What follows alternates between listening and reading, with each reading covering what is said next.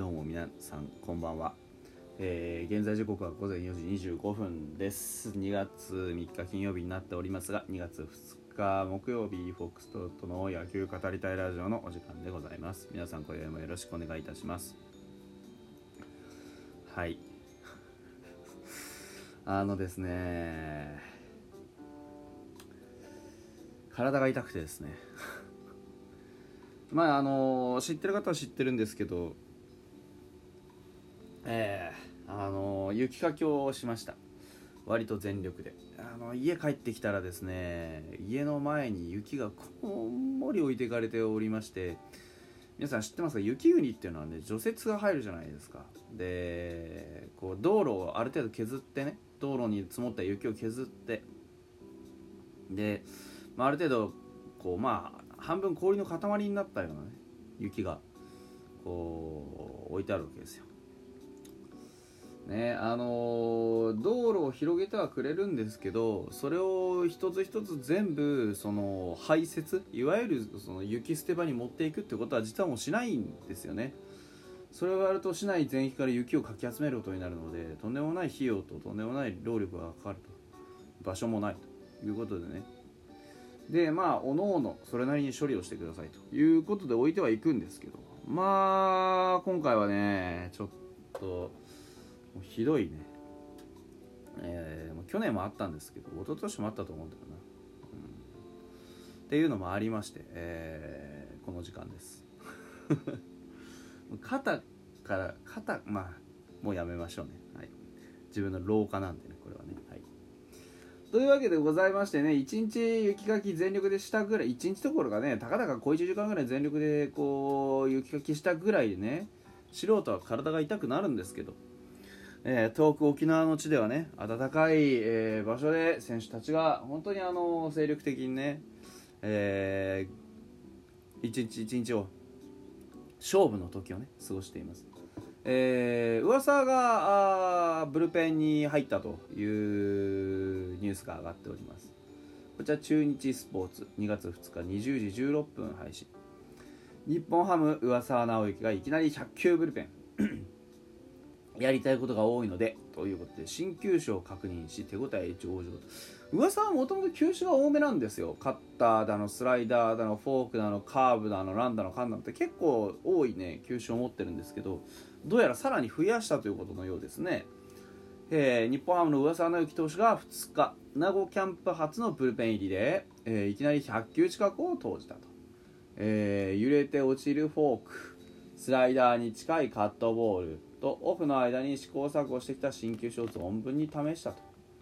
で、えーやりたいことが多いので球数はそれなりになる。変化球は自分がしてほしい動き方をしてくれていると手応えは上々。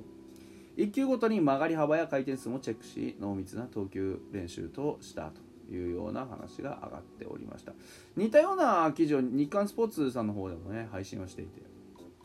でこちらはですね、えー2月2日の20時35分ですね、えー上沢直之があ7つ目の変化球スラッター習得サインが足りなくなるなんてことを言ってますね。スラッターはスライダーとカットボールの中間の変化球で縦に鋭く落ちると。で試行中だがブルペンでは手応えもあった。まだ詰めるところはたくさんあるがイメージした曲がりをしてくれる回数は増えてきていると語ったと。ですでに噂は変化球だけで7球種にまで到達しサインが複雑になった。フォークも何種類かあるんでそれを入れたらサインが足りなくなると言っていると。でえー えー球数は投げて作るタイプだと。特別珍しくはないというこの日96球まあ100球って書いてあるけどほぼ100球っていう意味のね96球を投げて、まあ、多めの球数をねいきなり投げ込んでくるけど大丈夫かっていう話ですね。で変化球はある程度投げられると思った。あとはまっすぐを確率よく強い球を投げられるようにしたいと言っております。この記事にはですねドラニの金村君の、あのー話も載ってまして、えー富士大から来た金村翔馬投手ですね。22歳。キャンプ初のブルペンに入ったということです、えー新庄監督らが視察する中で56球を投げ最初の10球は緊張して足が震えたと振り返った。出身地沖縄の方言ナンクルナイサ精神でキャンプを乗り切ると。ナンクルナイサって沖縄の象徴言葉として好きで響きもいいですしと言ってます。あとあれですねあの宮内春樹投手ドラフト6位のねもうキャンプ初のブルペン。でこちら37球投げ込んだそうです。で立山コーチの助言でシンカーを決め球として極めるつもりだと。あの投球フォームが似てるからうんたらかんたらっていう話出てましたよね。90%決められる球が1つあった方がいいと話してもらった。1つの変化球を極めていきたい。初実戦に向けては球数を増やしながら試合を想定したピッチングが少しずつできるようになればと語ったという話。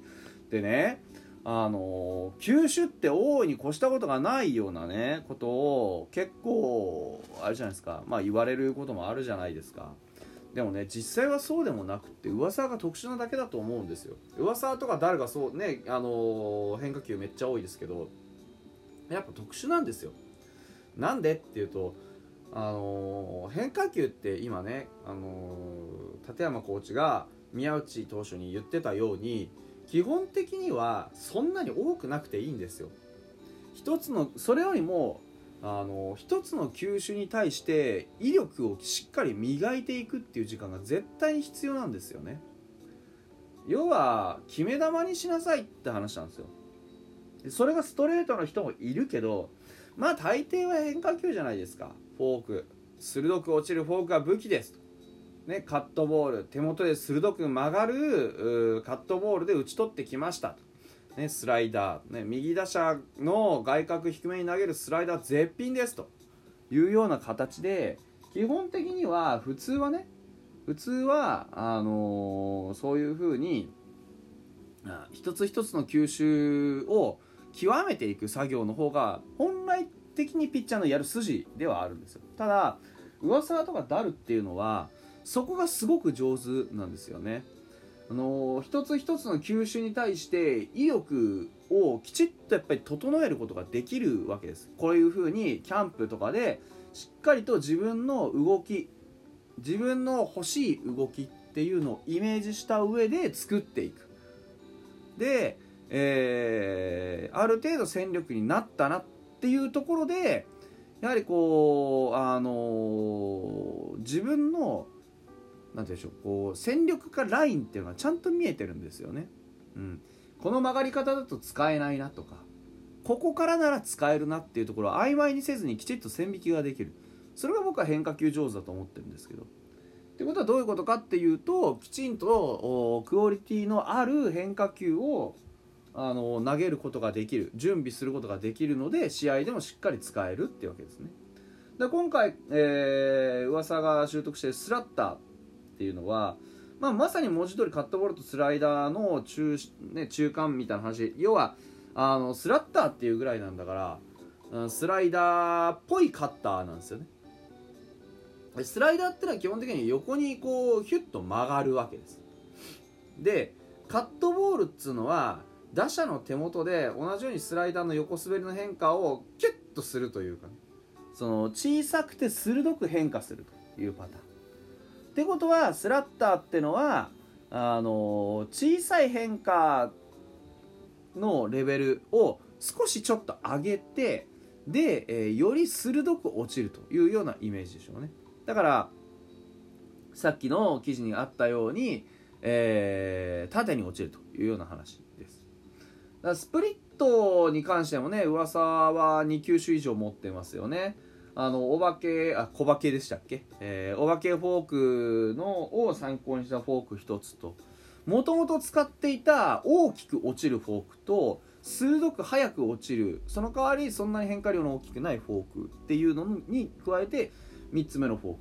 でしたしスライダーに関してもね僕ね多分ですけど大きく曲が横に滑るスライダーと縦に小さく曲がるスライダー多分持ってると思うんですよね。であとパワーカーブも持ってるじゃないですか。確か。っていうのを考えるともうすごい数なんですけどやっぱり噂のすごいのはその全てをきちんと実践で使えるレベルに整えてあるっていう点ですよね。噂直之のピッチャーとしての器用さみたいなものが伺えるいい、あのー、エピソードかなというふうに思います。はい。まあ、そんな感じでしたが、あのー、伊藤博美もね、ダブルエースのうちの一人、伊藤博美も投げたという話です。自分のボールをしっかり突き詰めて、ダル観音東方で打者の意表をつくということで、あのー、WBC 球を使ってね、どうやら投げ込んでたようですね。えー、遊び半分に投げていた、キャッチボールの中最中に遊び半分に投げていた中で編み出した投球法だったと。従来の上手に加え、スリークォーター気味に下げるなど3種類の角度を使い分けていると。意外とここでまっすぐ投げた方が強いなという感覚があってそれは面白いなと。今までアングルが全部一緒なのが正しいと思っていたが何箇所もできるならそれに越したことはないのでそれを試しているなんていう話。昔はねあのー、なんだっけなどこのピッチャーだったかな。いたよねあのー、腕の高さが変わるピッチャーがいたはずなんですよね。あれだっけ阪神にいたピッチャーだったかな？なんかオーバーかと思ったらスリークォーターみたいなスリークォーターと思ったらサイドみたいな投げ方するやついましたよね、うん、っていうのもあって。で最近だとね鈴木健也があアンダーだったりサイドだったりしますよね。っていうような形で確かにね同じ角度から違う変化球が出てくるのも強いけれども違う角度から全く違う球が出てくるっていうのはそれはそれでやっぱり強いんですよね、うん、ダルさんもそういうことをずっとやっていたと思うのでと。それはそれでありなんだなと確信になったなんて話があります、